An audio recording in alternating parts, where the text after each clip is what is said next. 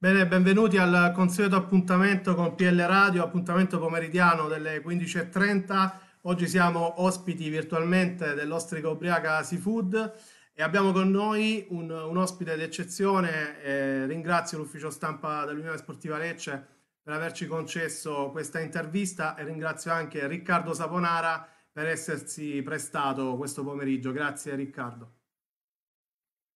Ciao Vittorio, grazie a voi, un saluto coloro che ci stanno seguendo. E, ehm, c'è con noi anche Pierpaolo Verri, collega di Pianeta Lecce. Ciao a tutti.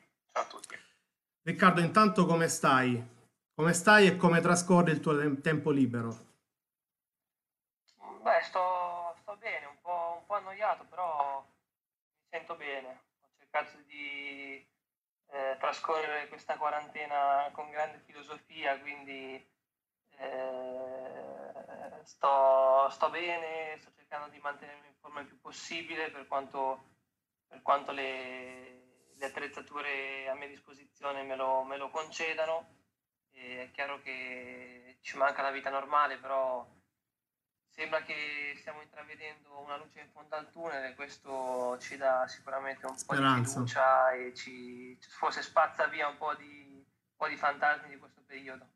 È difficile rimanere in forma in questo periodo, quantomeno ci provate, ehm, però dicevamo prima, prima di andare in diretta eh, quanto sia paradossale questo momento per te, tre partite giocate con il Lecce ad altissimi livelli, è ritornato insomma il calciatore che conoscevamo tutti quanti e, e poi il campionato si è, si è fermato e rischia di, e rischi di, mm, diciamo, di, di, giocarti la tua chance qua a Lecce con, con sole tre partite, insomma. Sì, ti ringrazio Vittorio. Lecce sicuramente mi ha dato una grandissima, una, una grandissima fiducia e credo di aver fornito prestazioni sulle ali di, di, questo entusiasmo che da subito mi ha trasmesso questa, eh, questa realtà. Eh, sarebbe sicuramente sarebbe brutto dover interrompere il campionato dopo solo tre, tre partite perché mi piacerebbe dare ancora di più a, a questa realtà, a questi tifosi, a questa società che mi hanno accolto da subito eh, con grandissimo entusiasmo, sono, sono ripetitivo, quindi eh, mi, auguro, mi, auguro, che non finisca con sole tre partite la mia esperienza qui a Lecce, tanto, quanto, tanto per eh, l'aspetto professionale quanto per quello comunque umano e extracalcistico eh, che riguarda comunque una città e una terra che, che sicuramente rientrano nei miei gusti, nei miei interessi, nella mia voglia di, di scoprire comunque realtà, realtà nuove. Pierpaolo, questo sempre al netto del fatto che il Lecce insomma, possa fare uno sforzo economico e trattenerlo, no? Anche la stagione prossima. Beh, quello, quello sì, quello, quello si vedrà. Eh, sicuramente Riccardo è un giocatore di di altissimo profilo, ma d'altronde la sua carriera parla da sé. Ha vestito maglie importantissime come quella del Milan, la Sampdoria, la Fiorentina. Quando è stato in forma ha sempre dimostrato di poter essere protagonista e lo stava dimostrando anche a Lecce, perché ne parlavamo proprio prima, tre partite, due vittorie, con il Torino ricordo due assist, con il Napoli una grandissima prestazione, con l'Atalanta c'è stata la brutta debacle, però un gol e un assist, che gol tra l'altro, una, un mancino, un bel destro destro a giro, fra l'altro non segnavi da parecchio. E l'ultimo gol prima di quello con il Lecce l'avevi fatto con un colpo di tacco volante con la Samp se non sbaglio contro la Lazio. Quindi ultimamente quando sei solo gol belli. belli praticamente. Sì non sono, non sono un grandissimo realizzatore però ho una, un'alta percentuale di gol belli su questo posso, posso sbilanciarmi. Beh no, all'Empoli, all'Empoli ti eri eh, lanciato con i gol. Sì, Mm. Sì, sì, sì, sì, ho avuto sicuramente a livello realizzativo l'exploit con l'Empoli. L'anno scorso per vari motivi eh, di progetto alla Sampdoria, l'ultimo periodo sono stato utilizzato pochissimo e al Genoa sono stato praticamente messo fuori rosa, ho giocato veramente una manciata di partite e non ho potuto dare seguito alle mie prestazioni a Lecce la mia fiducia è arrivata ancora prima che arrivassi qua, prima dal mister, poi dalla, dalla società e, e, quindi ho giovato di questa situazione per arrivare qui e da subito imporre il mio gioco. Allora, io mi brucio subito la domanda più difficile, cioè la domanda con la risposta più difficile, ehm, quella, la domanda un po' scomoda, diciamo. Tu, eh, Riccardo, ehm, senti la pressione addosso di più, hai sentito di più la pressione addosso con la maglia del Milan o quando io per cinque anni ti ho scelto al fantacalcio e dovevi decidermi le partite? Che poi questa domanda te la porto da parte di tutti i tifosi che mi hanno scritto, digli che l'ho scelto al fantacalcio, ma non quest'anno, gli anni precedenti. Dovrò deludere i miei fantallenatori dicendo che io non sono un grande stimatore del fantacalcio. Eh, ecco. Quindi non mi ha mai toccato più di tanto, devo essere sincero. Quindi scelgo più la prima in quanto comunque ero ancora molto acerbo come, più come ragazzo che come calciatore, non sono riuscito a, a sfruttare al meglio quel tipo di esperienza che, che, forse era troppo grande per me all'epoca, ma che comunque mi ha lasciato sicuramente eh, tantissimi bei ricordi, tantissime bellissime esperienze e comunque un sogno che ho realizzato perché sono sempre stato comunque da piccolo tifoso del Milan e il mio idolo è sempre stato Kakà e potuto coronare il sogno senza essere banale, senza, essere, senza usare luoghi comuni, il sogno di ogni bambino, cioè quello di vestire colori rosso-neri e giocare al fianco del, dell'idolo di una vita. Non è stato facile in quel momento per te eh, introdurti nel Milan, intanto perché, come hai detto, da bambino ti favi, ti favi per il Milan, anche la tua famiglia, quindi magari hai sentito un po' la pressione da questo punto di vista o perlomeno l'emotività no? era, era molto più sensibile rispetto ad altre piazze, mentre eh, poi comunque in quella stagione tu hai giocato in uno degli ultimi Milan più, più importanti dal punto di vista del parco giocatori che aveva a disposizione prima Allegri e poi Sedorf. E comunque c'erano Mexes, c'era Balotelli, c'era poi lo stesso Gabriel eh, che, che hai ritrovato qui.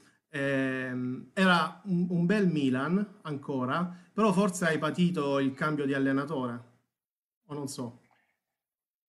Diciamo che sicuramente il mio, il mio, più grande sponsor al Milan è sempre stato Allegri, eh, fu lui a, a, volermi al Milan.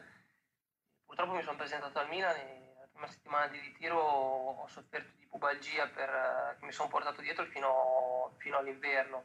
Quando ho iniziato a entrare in forma Allegri è stato esonerato. due volte a buttarmi nella mischia, tant'è che mi fece esordire da titolare nel derby. Sì. Purtroppo la sua esperienza diciamo, mia, le mie prime partite sul campo coincisero con, la sua, eh, con, le sue, diciamo, con il suo licenziamento, quindi eh, non riuscì a dare seguito a, a, al progetto insieme al mister.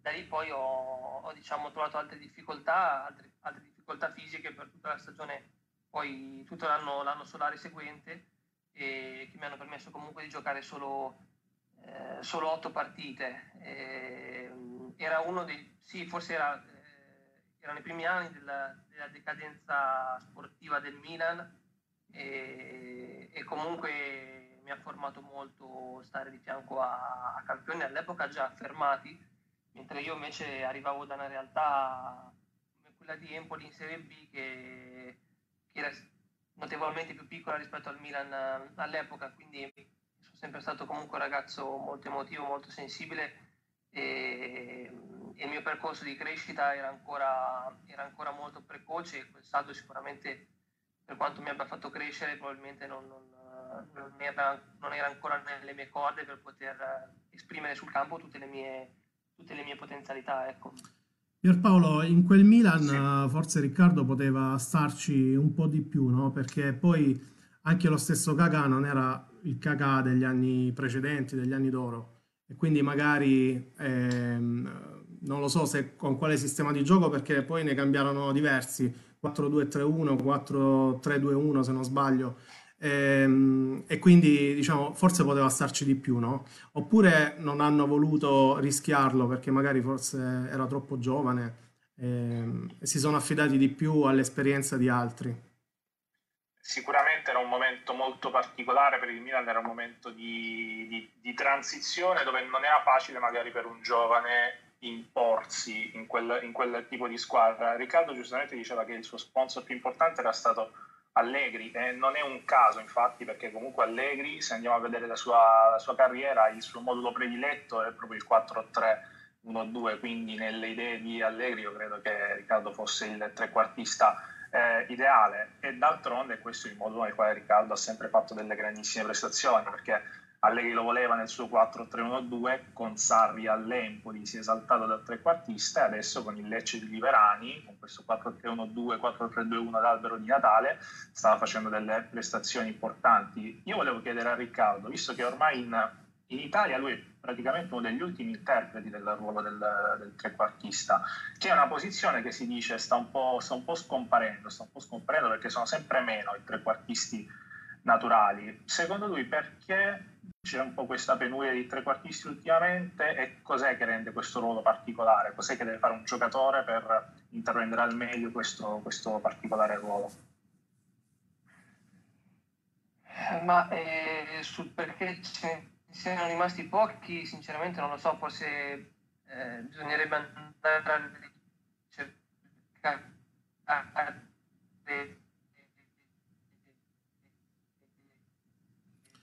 Io non sento più Riccardo. Ehm, Riccardo, tu ci senti? Io in maniera abbastanza spontanea okay. e non sapevo neanche io di esserlo eh, all'epoca perché fino a quel momento lì avevo sempre giocato da esterno, o destro o sinistro. E il trequartista deve avere, deve avere velocità mentale, eh, deve capire capire i momenti in cui poter giocare con due o tre tocchi o nei momenti in cui invece eh, gliene, gliene, gliene, gliene, deve bastare solo uno. Eh, deve essere capace di trovarsi lo spazio in una, in una, zona di campo dove le maglie sono strettissime, essere paziente perché durante una partita ci sono momenti in cui il trequartista la palla la vede poco, però essere pronto a sfruttare la palla giusta per poter mettere poi i compagni nelle condizioni di andare a fare gol. È un ruolo molto delicato, è un ruolo dove devi essere decisivo e probabilmente questo è il motivo per cui eh, scarseggia come, come, ruolo nei moduli odierni, perché comunque eh, diciamo, toglie, toglie un, un, uomo in più dal, dal centrocampo e, e viene messo in una posizione dove vengono richiesti meno compiti difensivi, però eh, c'è la necessità, comunque la richiesta di dover essere decisivo in maniera, in maniera forte. Ecco. E quindi se non lo sei probabilmente eh, gli allenatori decidono di, di optare per altre soluzioni. Dice Vito Caggia, grande Riccardo, a Lecce giocatori forti come te si sono visti pochi, se ne sono visti pochi, mi ricorda forse Vruglinez o Sesa. Eh, però Pierpaolo, mh, diciamo che Vugrinez e Sesa erano delle, delle, mezze punte, degli attaccanti comunque. Ehm, lui potrebbe forse ricordare, anche se non è così, eh, Valdessa e Pinardi, perché, ma erano degli esterni. Noi un trequartista vero e proprio non l'abbiamo mai avuto. Eh, no, si, si ricorda... Si, no, eh, ci sono state due epoche, Riccardo, qui a Lecce si sono cercati i trequartisti la prima volta è stato con, con Mario Beretta, eh, qualche anno fa, e lui a un certo punto disse: Sì, ma io non è che cerco il trequartista proprio, cerco un trequartista muscolare. E questa cosa poi qui a Lecce è diventata una, una barzelletta. Sì, lui in pratica voleva un Sedorf, cioè voleva un giocatore, un, sì, un centrocampista un molto tecnico, sì, un Boateng molto tecnico. Poi arrivò Caserta a fare quel ruolo. Eh, e poi c'è stato anche Liverani stesso, che dalla Serie C, questo trequartista, ne abbiamo cambiati tantissimi, eh, non siamo mai arrivati ad avere il trequartista eh, perfetto. È stato adattato Pierpaolo Mancosu ehm, e poi con finalmente risultati. con grandi risultati, eh, però poi finalmente abbiamo avuto un vero trequartista con l'arrivo di Riccardo Pierpaolo. Sì, sì, no, scusate, fatemi chiudere sì. una parentesi, io stesso pensavo di arrivare qui posizionarmi al centro del, del, campo dietro le punte. In realtà poi il mister non mi sta proprio utilizzando come, no. come, come hanno fatto gli altri allenatori nel, nella mia carriera. Questo ha sorpreso inizialmente anche a me, ma in realtà poi mi ha sorpreso anche in positivo perché mi sono un po' riscoperto. Eh, riscoperto, riscoperto comunque produttivo anche in un'altra zona di campo che in realtà non ho mai, non ho mai diciamo, ricoperto nella mia carriera e questo sicuramente mi ha reso molto felice. Ecco. Per Paolo? Sì, no, è vero, a Lecce abbiamo avuto, soprattutto da quando è arrivato Liverani, perché Liverani sin dalla prima partita, da quel Lecce Catanzaro di Serie C, ha sempre schierato il 4-3-1-2 e non abbiamo quasi mai avuto il trequartista di ruolo. Certo, poi in Serie B ha inventato Mancosu trequartista che ha fatto un campionato sensazionale, eh, però lo stesso Mancosu poi nel passaggio alla Serie A eh, ha detto che lui per il tipo di gioco richiesto dalla Serie A si sente forse più una mezzala perché d'altronde Marco lo sappiamo, una delle sue qualità principali è la progressione palla al piede. Quando giochi trequartista o comunque mezza punta hai meno campo da aggredire e più movimento tra le linee da fare. Marco invece è un giocatore che ha tanta tecnica e tanta cosa, invece da mezzala può avere, può avere più campo. Aveva ragione Riccardo perché effettivamente Liverani dopo il mercato di gennaio ha cambiato un po' il ruolo eh, questo 4-3-2-1 ad albero, di, ad albero di Natale che dove effettivamente le due mezze punte mh, abbiamo visto spesso da una parte Saponara dall'altra Falco eh, non danno punti di riferimento. Io ricordo la partita contro, contro, il Napoli che secondo me è stata la partita dove il Lecce dal punto di vista del gioco si è si è saputo esaltare ed effettivamente la difesa avversaria faceva veramente fatica a leggere i movimenti delle mezze punte. Possiamo dire un po' che il calcio di Verani è un calcio dove sì, ok, i numeri, ma fino ad un certo punto. È un calcio dove tutti i giocatori, tutti gli interpreti devono essere pronti a fare tutto sia in attacco sia in difesa. I tuttocampisti, famosissimi tuttocampisti. Claudio Piccino dice lo abbiamo avuto, il trequartista era Nacio Piatti, mal impiegato dal tecnico di allora che gli dava compiti di recupero palla snaturando il suo ruolo. Poi dice Guido Luciano, eh, ce l'ho fatta perché aveva detto che non, non, avrebbe fatto in tempo a vedere la diretta, ma voleva vederla. Eh, finalmente posso ringraziare Saponara per essere sempre presente nel mio, nella mia fantasquadra, però Guido ti sei persa la parte iniziale in cui eh, Riccardo dice che lui col fantacalcio non c'entra niente e per avermi Quanti fatto vincere ti scrivono su Instagram Riccardo ogni volta? Dice per avermi fatto vincere uno scudetto ai tempi dell'Empoli. T- tanti, tanti sui social quanto personalmente. Eh, il, il, mi raccomando che ti ho al fantacalcio ormai è diventata sì. il mio odio è nato proprio perché eh, mi metto nei panni di un, di un ragazzo che magari incontra un giocatore magari potrebbe dirgli qualsiasi cosa, potrebbe chiedergli qualsiasi cosa. E gli chiede del fantacalcio. mi raccomando che ho il fantacalcio. C'è più ansia per i fantallenatori che gli allenatori veri, diciamo. sì, perché comunque nell'incontrare comunque un giocatore, un, un ragazzo che vedi comunque in tv, cioè potrebbero essere tantissime le cose che potresti chiedergli, dirgli, eh, le curiosità, i consigli, eh, invece... Eh, e invece finisce sempre su... Comprato al Fanta, non queste cose qua per me sono cose che non stanno né in cielo né in terra, però eh, si fa fronte anche a questo nuovo gioco. Eh.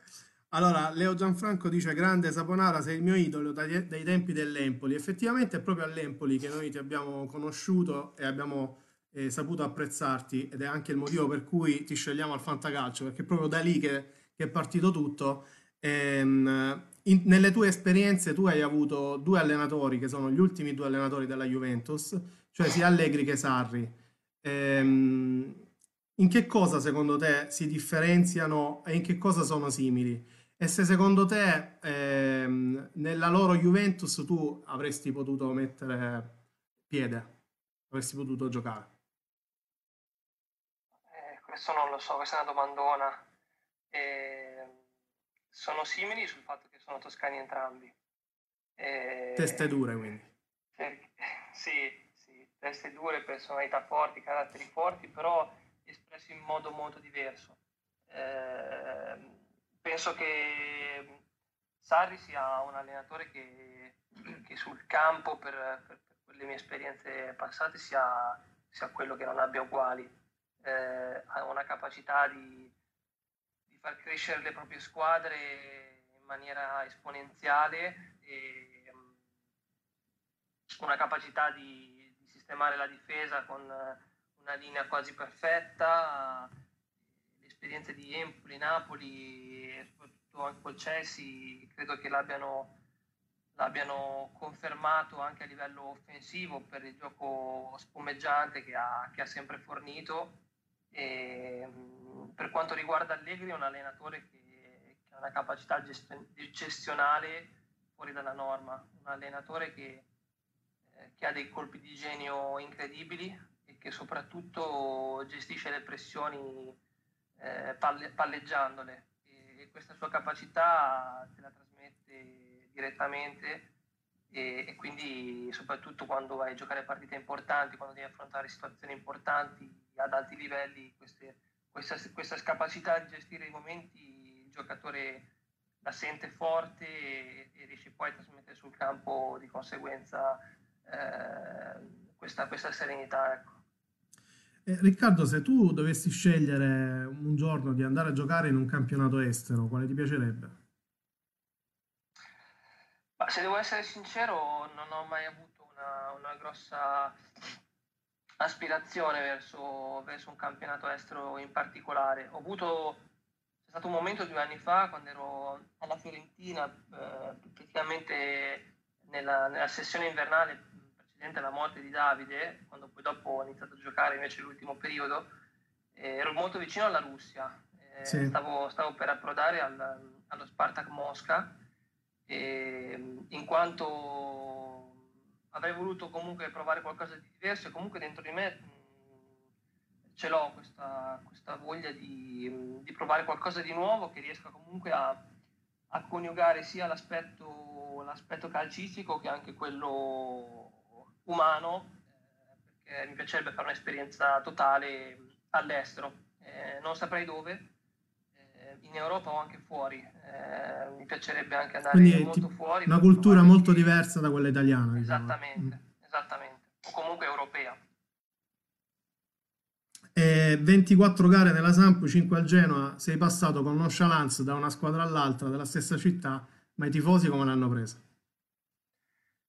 Ma, eh, abbastanza male eh, per quanto ho potuto leggere sui social, eh, però in realtà mi aspettavo viverla diversamente eh, rispetto a quanto è successo, perché nel mio ritorno a Genova da Genoano in realtà ho vissuto molto serenamente, per la città sono sempre stato rispettato da tutti, eh, non, nessuno mi ha mai, mai, mancato di rispetto, nessuno mi ha mai lanciato insulti o critiche, devo dire che nonostante la rivalità sportiva i sampdoriani si sono comportati molto bene, credo che abbiano comunque eh, sempre, abbiamo capito comunque eh, il tipo di persone, il tipo di ragazzo che sono e comunque il fatto che io non abbia tradito nessuno e che abbia solo fatto una scelta professionale dovuta anche al fatto che comunque eh, la Fiorentina mi aveva estromesso dal progetto e, e non potevo rifiutare l'opportunità del Genoa. Pierpaolo? Sì, no, è vero, eh, d'altronde lo dicevamo prima, Riccardo ha avuto una carriera fatta di squadre e di piazze soprattutto importanti e anche molto calde. No, io volevo soltanto, avevo soltanto una curiosità perché quando c'è stata un po' la chiusura di tutto, il lockdown qui eh, in Italia, c'è stato un post di Riccardo molto simpatico su Instagram perché ha messo una foto di un computer con Netflix scritto così adesso non mi danno più del nerd, piuttosto se adesso avete dei suggerimenti. Quindi volevo chiedergli perché gli danno del nerd e poi cosa sta vedendo adesso su Netflix, Giacchè. No, nerd simpaticamente perché ho studiato, ho studiato come ragioniere con indirizzo programmatori, quindi ho sempre avuto questa, eh, questa affezione nei confronti del, dei computer, eh, dell'informatica informatica in generale. E il post simpaticamente andava a deresponsabilizzarmi dal, dallo stare comunque molto tempo davanti all'iPad. Io comunque durante la mia quotidianità, fuori dall'allenamento, togliendo il giorno libero, sono molto abitudinario, non, eh, sono sempre abbastanza sedimentario, a parte una passeggiatina in qua e là. Vabbè, Riccardo, a ripos- Di la verità, ti stai preparando per la casa di carta domani? Sì, sì, però una persona per cui dovrò aspettare la fine della quarantena per guardarle insieme. ah, ok, quindi... A no. malincuore so che verrà, immaginerò, però fatto questa, abbiamo fatto questo voto uh, di... Qual è il personaggio che ti piace di, più? Eh, eh, dovrei, dovrei, fare un po' mente locale. Berlino, vabbè, dai, Berlino. Il professore, eh. però a dire la verità la casa di carta non mi ha... Non ti ha entusiasmato? Mm. non mi ha preso, per quanto mi abbia intrigato e incollato al televisore, come penso abbia fatto un po' con tutti, non mi ha eh, tenuto legato a livello emotivo come serie tv. La vedo perché... Cioè, e qual è quella che ti, ha, che ti, ha, appassionato? A me tantissimo la storia di, del killer Una Bomber che negli anni 80 spediva pacchi bombe, bomba in America e mi ha, mi ha impressionato perché non conoscevo la storia di Ted Kaczynski e in realtà era un, un, pazzo, visto dalla città come un pazzo, ma in realtà diceva delle cose di, veramente sublimi e, e, negli anni Ottanta uscì il suo, eh, il suo manoscritto, eh, il suo manifesto, che negli anni Ottanta diciamo, diceva delle cose che sono tanto più attuali, attuali. oggi quanto all'epoca. E quindi mi è, mi è rimasto, impre- mi è rimasto impresso questo ed è una serie tv che, che consiglio sempre a tutti come eh, come prima scelta. Allora, qualche curiosità e poi leggiamo dei messaggi e siamo in chiusura. Eh, hai sentito Babacar e Gabriele prima di venire qui a Lecce oppure hai seguito l'istinto? Sì, sì, sì, ho sentito loro due, ho sentito Lollo Venuti, eh, ho, sentito, ho sentito la Padula, Giulio Donati. Eh, Tutta la squadra. Devo dire che avevo tanti sponsor sì. prima di arrivare qui e tutti mi avevano parlato di questa realtà in modo entusiasmante e soprattutto di questo gruppo che mi avevano già preannunciato che mi avrebbe accolto eh, alla grande, eh, in quanto comunque un gruppo sano, un gruppo eh, forte e, quindi ho seguito, ho seguito queste indicazioni, però avevo già tanta voglia di venire. Avevo già t- mi sentite? Sì, sì. Si è disconnesso, sono disconnessi gli auricolari, però ti sentiamo. Ecco, avevo già comunque tanta voglia di, di approdare qui a Lecce perché ho sempre voluto fare un'esperienza al sud e penso che Lecce fosse una delle più belle piazze al sud eh, per città, realtà, stadio che, che, che ci siano, quindi mh, mm, nutrivo già da un po' questa, questa voglia. Eh, hai avuto tempo di visitare un po' la città oppure la quarantena ha preso, ti, ti, ha preso alla sprovvista, diciamo? Ti ha preso in contropiede? Eh, no, no, ho avuto occasione di passeggiare per il centro diverse volte perché ho preso, ho preso un albergo, una camera d'albergo in centro eh, proprio per godermi, godermi, il centro, per poter passeggiare liberamente eh, ogni qualvolta lo, lo volessi. Eh, ho preso la macchina, sono andato in qualche località limitrofa come Porto Cesario. E è chiaro che stavo aspettando la, questa bella stagione che vediamo fuori dalle finestre eh, per, poter, ehm, per poter godermi ancora di più questo territorio. Mi auguro di poterne avere. Mi sa che quest'anno, mi sa che quest'anno sei sfortunato perché a luglio vi toccherà giocare, quindi al massimo il bagno dopo la partita potete andare a fare. Esatto, esatto. per recuperare. Sì, sì, sì. Per recuperare per... con l'acqua fredda. Ehm, leggo qualche messaggio e poi chiudiamo. Federico Pellegrino certo. dice: Grande Saponara, la tua tecnica mi ha colpito sin dal tuo arrivo, sei il mio idolo. Fabio Lux dice: Se dovesse riprendere il campionato dopo questa pausa forzata, ehm, atipica per un atleta che non ha avuto la possibilità di allenarsi al 100%, in quanto tempo potremmo vedere eh, Saponara al top della forma? Ma, eh, grazie innanzitutto al primo messaggio. E, mm, beh, forse per essere al, al, top della forma un mesetto, però considerando che eh, un mesetto di allenamenti, non, non di partite, eh, considerando che ripartiamo tutti dal, dallo stesso punto di partenza. Bisognerà rifare il ritiro praticamente, la fase preliminare della, della stagione. Sì, non forse, non forse ripartire da zero come nel ritiro estivo, però sicuramente una piccola ripresa andrà fatta.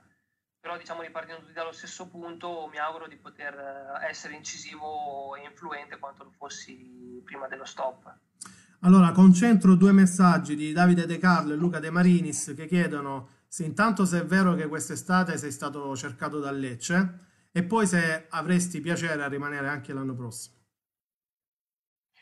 Rispondo sì a tutte e due eh, le domande. Eh, ero stato molto vicino, poi ci fu, ci fu, un disguido tra le due società, la mia di appartenenza e Lecce, per cui saltò, saltò la trattativa e, e poi fui destinato a un'altra, un'altra destinazione. E, però sì, sì c'era già, c'era già questa idea, c'era già la mia volontà abbiamo solo, abbiamo solo posticipato questa, questa unione. Continuano ad arrivare messaggi che ti chiedono se, re, se, resti a Lecce. Vincenzo Tarantino dice Super Saponara, con te la salvezza è più vicina. Grazie anche a voi, Pianeta Lecce. Pierpaolo, vuoi dire qualcosa? Chiudiamo altrimenti. No, è solo che non si vedeva tanto entusiasmo nei commenti dei tifosi, devo dire da, da, da parecchio, ma anzi credo che siano un po' il, il termometro che fa capire eh, quanto sia stato importante l'arrivo, l'arrivo di, di Riccardo a Lecce, cioè sentire tutti, tutti questi commenti eh, in un momento così particolare del campionato, gente che in un mese, in poche partite, ha già capito comunque che si trovava davanti un giocatore ed una persona comunque importante.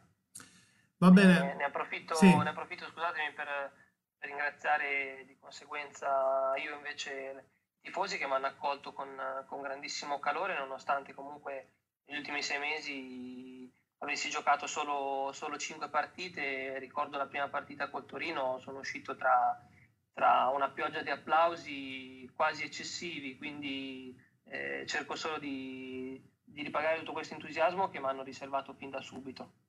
Io devo dire che ti avremmo accolto bene anche nel caso in cui eh, fossi venuto da tre anni di inattività eh, proprio per quello che hai saputo fare in passato e, e per il calciatore che sappiamo che, che tu sei. Eh, ti ringrazio per essere stato con noi, ehm, ringrazio anche Pierpaolo, saluto tutti, tutti coloro che ci hanno seguito e ci vediamo nuovamente domani. Grazie a voi e un saluto a tutti i tifosi del Lecce.